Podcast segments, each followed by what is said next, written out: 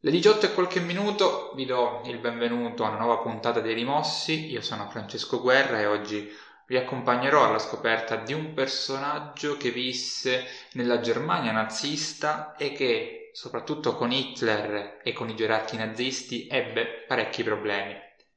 Nel corso di questa puntata sentiremo anche l'audio inglese, l'approfondimento linguistico di Isabella La Sorte. Prima però di cominciare, di raccontare questa storia di oggi, non può che esserci l'immancabile sigla. I Rimossi, ogni domenica alle ore 18 su Radio Futura.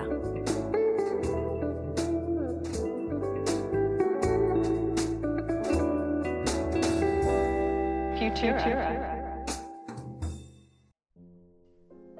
Qualche giorno fa si è celebrata la giornata della memoria. È una giornata che celebriamo ogni anno e che coincide con la liberazione da parte dei sovietici del campo di concentramento di Auschwitz. Quel giorno per noi è diventato un giorno nel quale ricordiamo le atrocità naziste compiute in quei luoghi, dove non risiedevano soltanto gli ebrei, per essere precisi, ma c'erano tutte quelle minoranze che non potevano essere ascritte sotto la parola ariano. Tutto ciò che non era ariano si trovava nei campi di concentramento.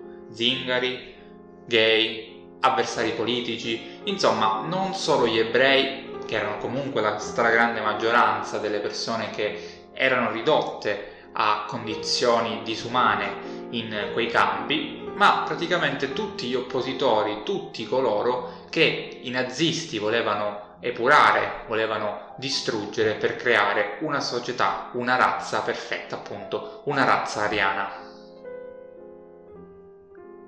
Vivere in Germania in quegli anni e non essere un tedesco puro, qualcuno che ha una lunga discendenza, era molto difficile, così come lo era d'altronde anche nel nostro paese, in un'Italia fascista nella quale nel 1938 vennero promulgate le leggi sulla razza. E quelle leggi sono ancora oggi una macchia nella nostra storia, una storia che poi si rese ancora più sporca con l'alleanza al nazismo, che comportò anche l'ingresso disastroso in guerra dell'esercito italiano e la sua conseguente distruzione.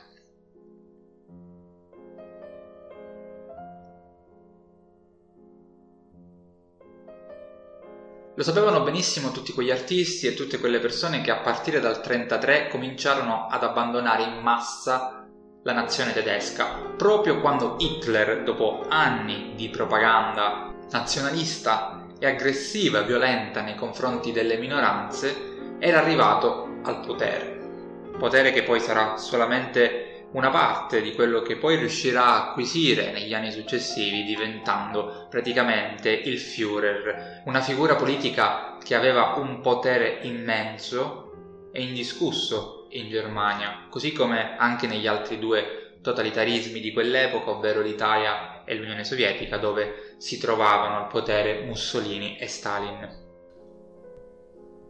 Il racconto di oggi è su Johann Wilhelm Trollmann, soprannominato Rukeli o Gypsy, che per chi conosce l'inglese sa benissimo che questa parola Gypsy significa zingara o zingaro, e che se almeno avete visto qualche puntata di Peaky Blinders avrete sicuramente sentito nominare, perché la zia del protagonista è proprio una Gypsy, ovvero una zingara. Johann Wilhelm Trollmann è nato il 27 dicembre del 1907 ed è morto il 31 marzo 1944. Non ci stupisca la data di morte, perché comunque in quel periodo c'era la guerra e tantissimi giovani o meno giovani tedeschi morirono proprio in quegli anni drammatici. Ma Johann Wilhelm Trollmann non era proprio un soldato, era in realtà un pugile tedesco abbastanza famoso, abbastanza forte, ma che ebbe qualche piccolo problema appunto con il nazismo e con Hitler. Johann era il sesto di 9 figli. Willem e Friederike erano i suoi genitori ed erano entrambi di etnia Sinti.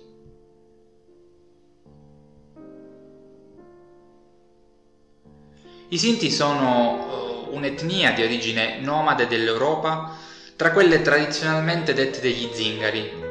L'origine del nome Sinti è nella parola indo-persiana Sindh, ad indicare la regione nella valle dell'Indo e lo stesso fiume Indo, che si trova appunto nell'attuale Pakistan e India nord-occidentale e si estende poi per tutta l'India.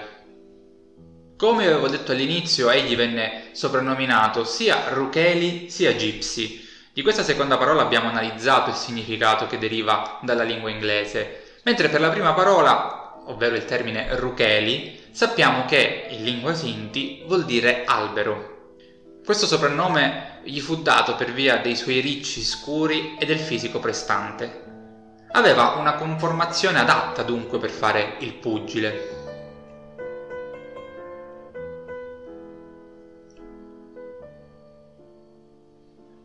Trollmann crebbe ad Hannover e sin da piccolo praticava la boxe, era un gioco per lui, gioco che poi in realtà sarebbe diventato un vero e proprio lavoro, gli avrebbe permesso di raggiungere straordinari risultati. Addirittura arrivò a vincere il campionato della Germania del Sud e divenne membro della BC Eiros di Hannover, box club che venne fondato nel 1922. Poi durante l'adolescenza, un'età molto ricca di successi, riuscì a ottenere grandi risultati in altri campionati regionali e per finire ottenne il titolo di campione della Germania del Nord.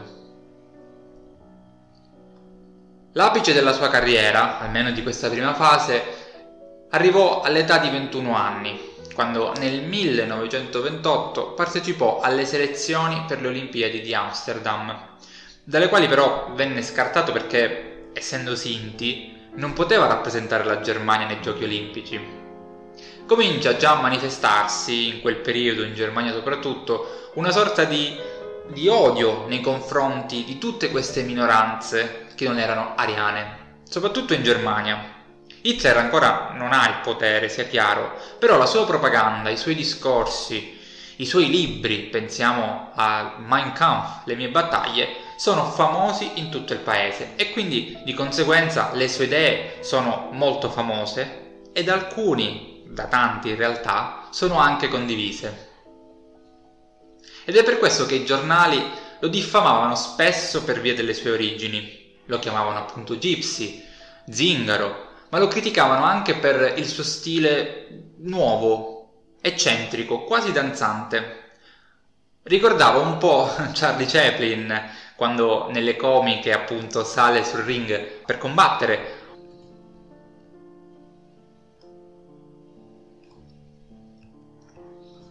L'anno successivo alla delusione per la mancata partecipazione alle Olimpiadi di Amsterdam, comincia però la sua carriera da pugile professionista e il suo esordio è proprio nella capitale tedesca, ovvero a Berlino, in un incontro con Willy Bolze. Non sappiamo il risultato di quell'incontro, però sappiamo che dalle cronache di quell'epoca molti restarono sorpresi dal suo stile, dal suo modo di combattere, che era caratterizzato da brevi movimenti, che erano appunto simili a dei balletti, come abbiamo detto, e che ricordano molto quelli che molti anni dopo avrebbero caratterizzato lo stile di un certo Muhammad Ali.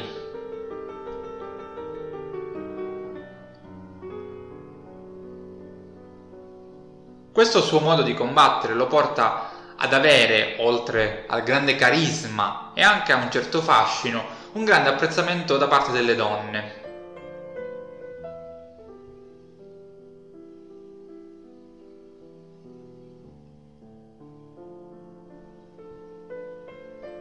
Nel 1930 partecipò e vinse 13 incontri di fila in tutta la Germania. E 2 anni dopo, nel 1932, combatteva solo contro i migliori sia nei pesi medi che nei mediomassimi. Divenne dunque, per forza di cose, un personaggio importante nello scenario pugilistico tedesco dell'epoca e non solo pugilistico, perché comunque divenne una figura molto famosa nella Germania, non ancora nazista, ma quasi. ed è appunto in seguito all'ascesa del partito nazionalsocialista guidato da Hitler che la box innanzitutto prese un nuovo nome. Si chiamava Deutscher Faustkampf, ovvero pugilato tedesco. I box club di cui Johann Wilhelm Trollmann faceva parte furono riorganizzati e soprattutto arianizzati, e così cominciarono le persecuzioni verso tutti quei sportivi non ariani.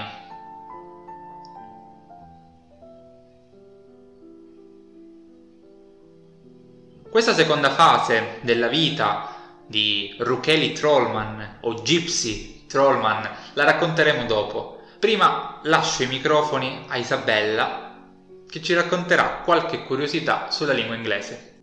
Risale ai primi decenni dell'Ottocento e attualmente detiene il primato di parola più utilizzata al mondo.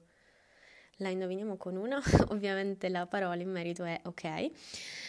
Termine così breve, diretto, amichevole, ma soprattutto comprensibile. Pensate tutte le volte che dovete mostrare consenso quante volte utilizzate il termine ok e quanto potreste usarlo in qualunque parte del mondo voi andiate, senza tra l'altro il rischio di poter essere fraintesi.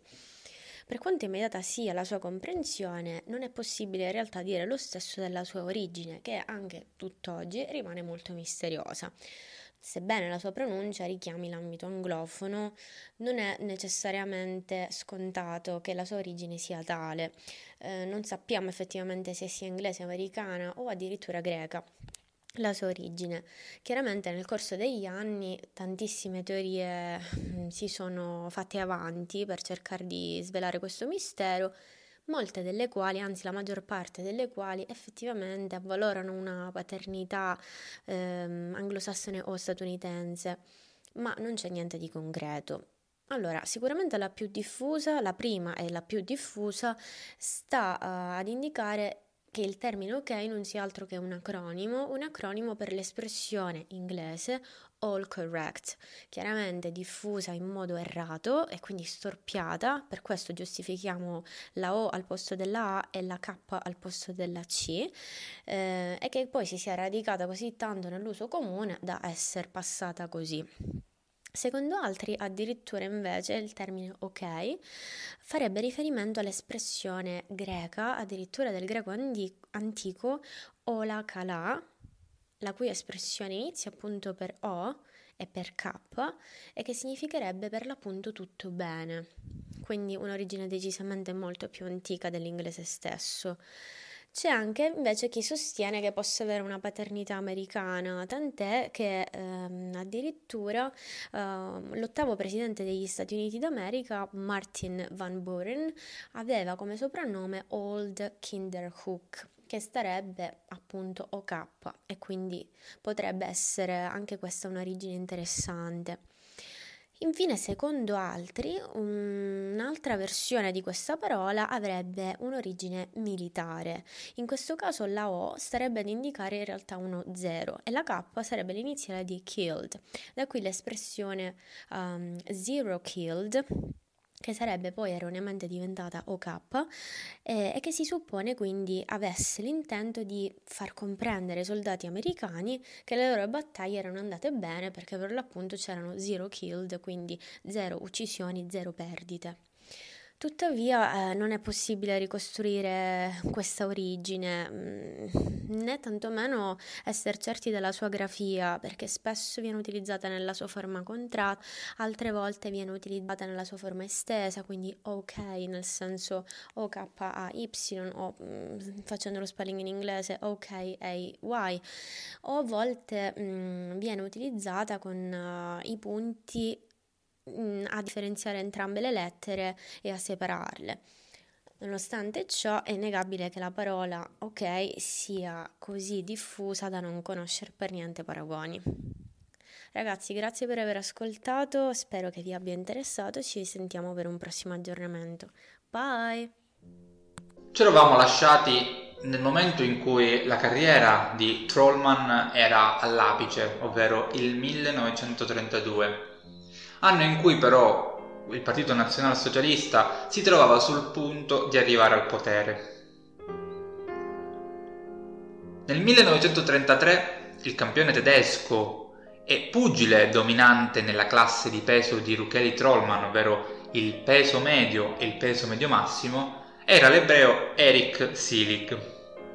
Non ho bisogno di dirvi, sicuramente lo potrete facilmente immaginare, che per via del suo essere ebreo Selig subì gravi minacce, anche di morte ovviamente, e per questo non poté difendere il titolo della sua categoria e fu costretto ad emigrare in Francia. Così la cintura dei mediomassimi fu abbandonata e venne contesa il 9 giugno del 1933 tra Adolf Witt e proprio Trollmann alla birreria Bock di Berlino. Qui accadde una cosa che in realtà è abbastanza pronosticabile, ovvero che nonostante il grande successo che stava ottenendo Trollmann, i giudici di gara nazisti cercarono di truccare l'esito dell'incontro. Decretarono dunque una fine dell'incontro senza prendere una decisione, ovvero un no decision. Nessuno aveva vinto. I due, Adolf Witt e Trollmann, erano alla pari, secondo i giudici, sebbene in realtà sul ring Trollmann avesse dimostrato di essere di gran lunga superiore al suo avversario. E fu per un'insurrezione del pubblico che i giudici furono costretti a dichiarare Trollmann vincitore. Adesso era lui il campione nazionale dei pesi mediomassimi.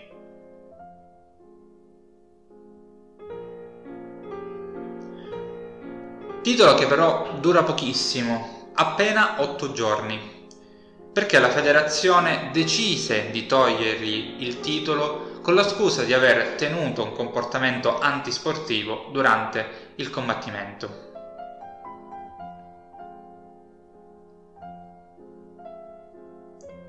Dopo una serie di fatti, di vicissitudini e di contrasti, il 21 luglio 1933 la federazione gli propose nuovamente di competere per il titolo, stavolta non contro Adolf Witt, che aveva già battuto, ma contro Gustav Eder.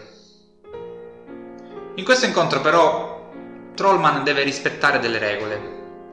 Innanzitutto non può muoversi dal centro del ring, deve tenere la guardia bassa e soprattutto non deve danzare.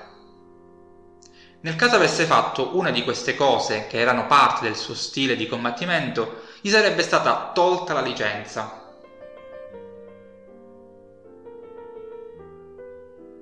Portando avanti quella che era in realtà una pagliacciata, un incontro truccato per far vincere Gustav Eder, Trollmann decise però di partecipare alla beffa prendendosi gioco della federazione e si presenta con il corpo cosparso di farina e i capelli tinti di biondo in una sorta di caricatura dell'Ariano. Alla fine l'incontro si risolse al quinto round con la vittoria pronosticata, scontata, già scritta negli annali di Gustav Eder. Comincia qui una lunga serie di vicende che portarono Trollmann a confrontarsi con il nazismo e le sue persecuzioni. Dopo quella sconfitta contro Eder, Trollmann fu costretto a combattere clandestinamente nel Luna Park e in incontri sporadici che perdeva a causa di insurrezioni razziali contro di lui. Non erano i luoghi adatti per un lottatore, per un pugile della sua stazza. Persino il suo manager, Zirtsov, fu costretto ad abbandonarlo nel 1933. Infine, nel 1934, gli revocarono la licenza di professionista. Fu costretto ai lavori forzati, spalando carbone nei quartieri di Heimholz, mentre la sera, per accumulare qualche soldo in più, faceva il cameriere a Kreuzklappe. L'unica soddisfazione di questo periodo arriva nel marzo del 1935, quando diventa padre di una bambina dal nome Rita, avuta dall'amore con Olga Frida Belda, ragazza di origine cosacche, conosciuta quando era ancora una studentessa. Con Olga Trollmann si sposerà nel giugno dello stesso anno. Ma i problemi con il nazismo e soprattutto con la Gestapo non finirono qua, anzi continuarono e coinvolsero tutta la famiglia. La Gestapo minacciò di morte sia la bambina Rita, sia la madre Olga, che naturalmente il padre. E questo costrinse nell'ottobre del 1938 a un divorzio forzato per salvare la moglie e la figlia, permettendo loro addirittura di cambiare cognome, altrimenti accusate di insulto alla razza e poi deportate. Fu costretto a vivere in latitanza in casa di uno dei fratelli, finché nel 1939, dopo lo scoppio della Seconda Guerra Mondiale nel settembre di quell'anno, fu chiamato dalla Wehrmacht per combattere sul fronte francese, polacco, belga e infine sovietico. Dopo una ferita alla spalla avuta durante uno scontro proprio in Unione Sovietica, tornò a Berlino nel 1941.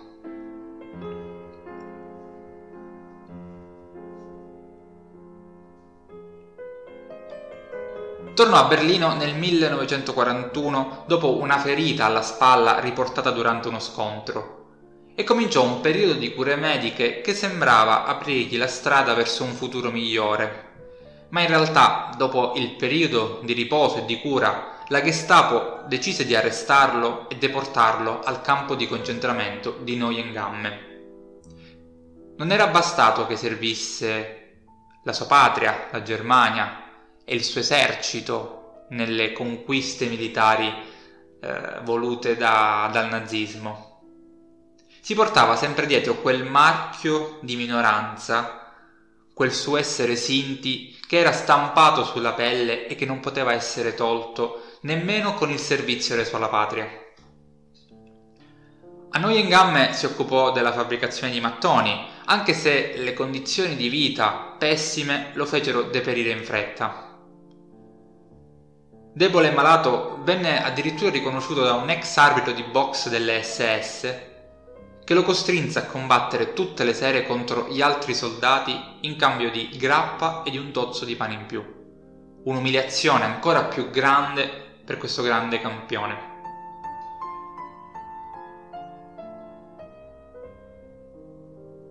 Nel 1943 il suo nome viene scritto sul registro dei morti, che affermava che fosse morto di broncopolmonite e che erano state ritrovate 3 corone d'oro al lato destro della mandibola.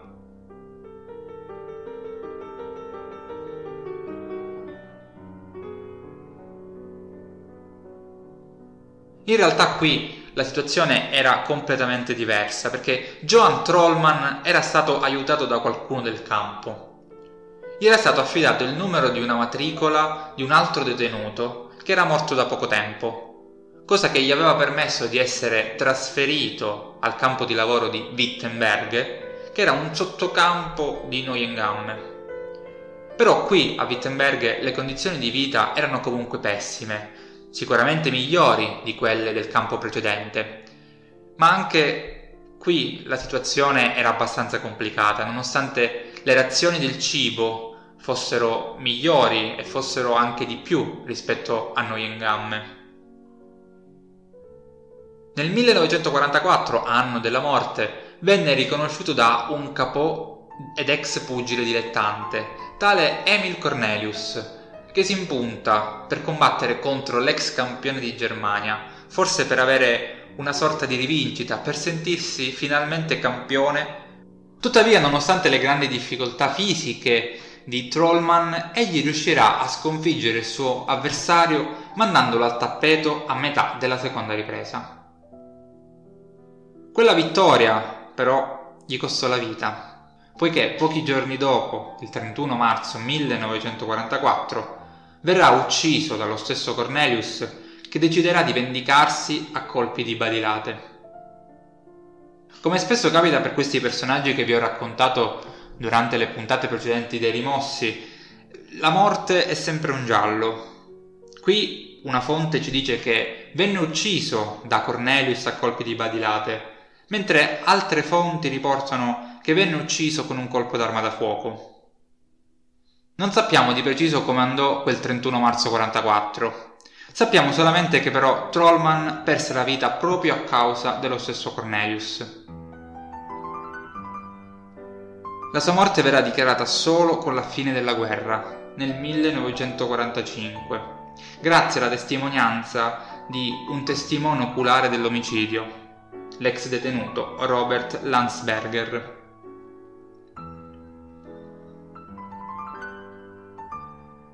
La storia di Johann Wilhelm Trollmann non finisce con la sua morte. Ci sono tanti buchi neri nella sua vita, ci sono tante ingiustizie che subì per la sua etnia. Ingiustizie che poi si cercarono di ricompensare con dei riconoscimenti postumi. Nel 2003 la Federazione Pugilistica Tedesca decise di riconsegnare la corona, sottratta a Trollmann 70 anni prima, alla figlia Rita Vogue Trollmann. Di fatto avevano nominato con tantissimo ritardo Johann Trollmann detentore del titolo di campione tedesco dei pesi mediomassimi. 7 anni dopo, a Berlino, fu inaugurato un monumento rappresentante un ring costruito da un gruppo di artisti che commemora il sacrificio del pugile Trollmann. Infine, ad Hannover, dal 2004, c'è una via che si chiama proprio Johann Trollmann Weg.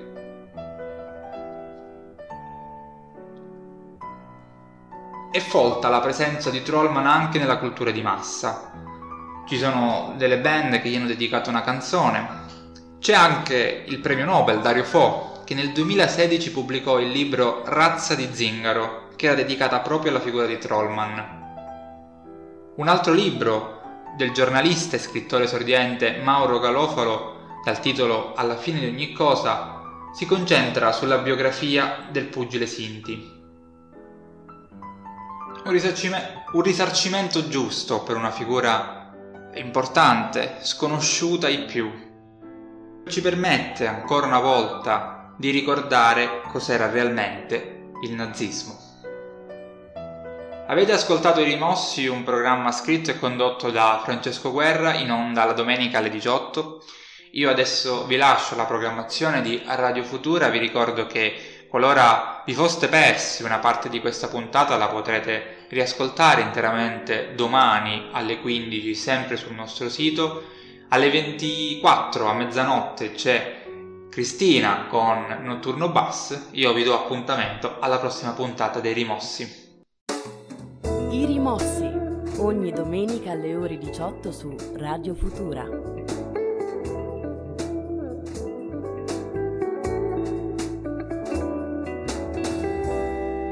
Futura.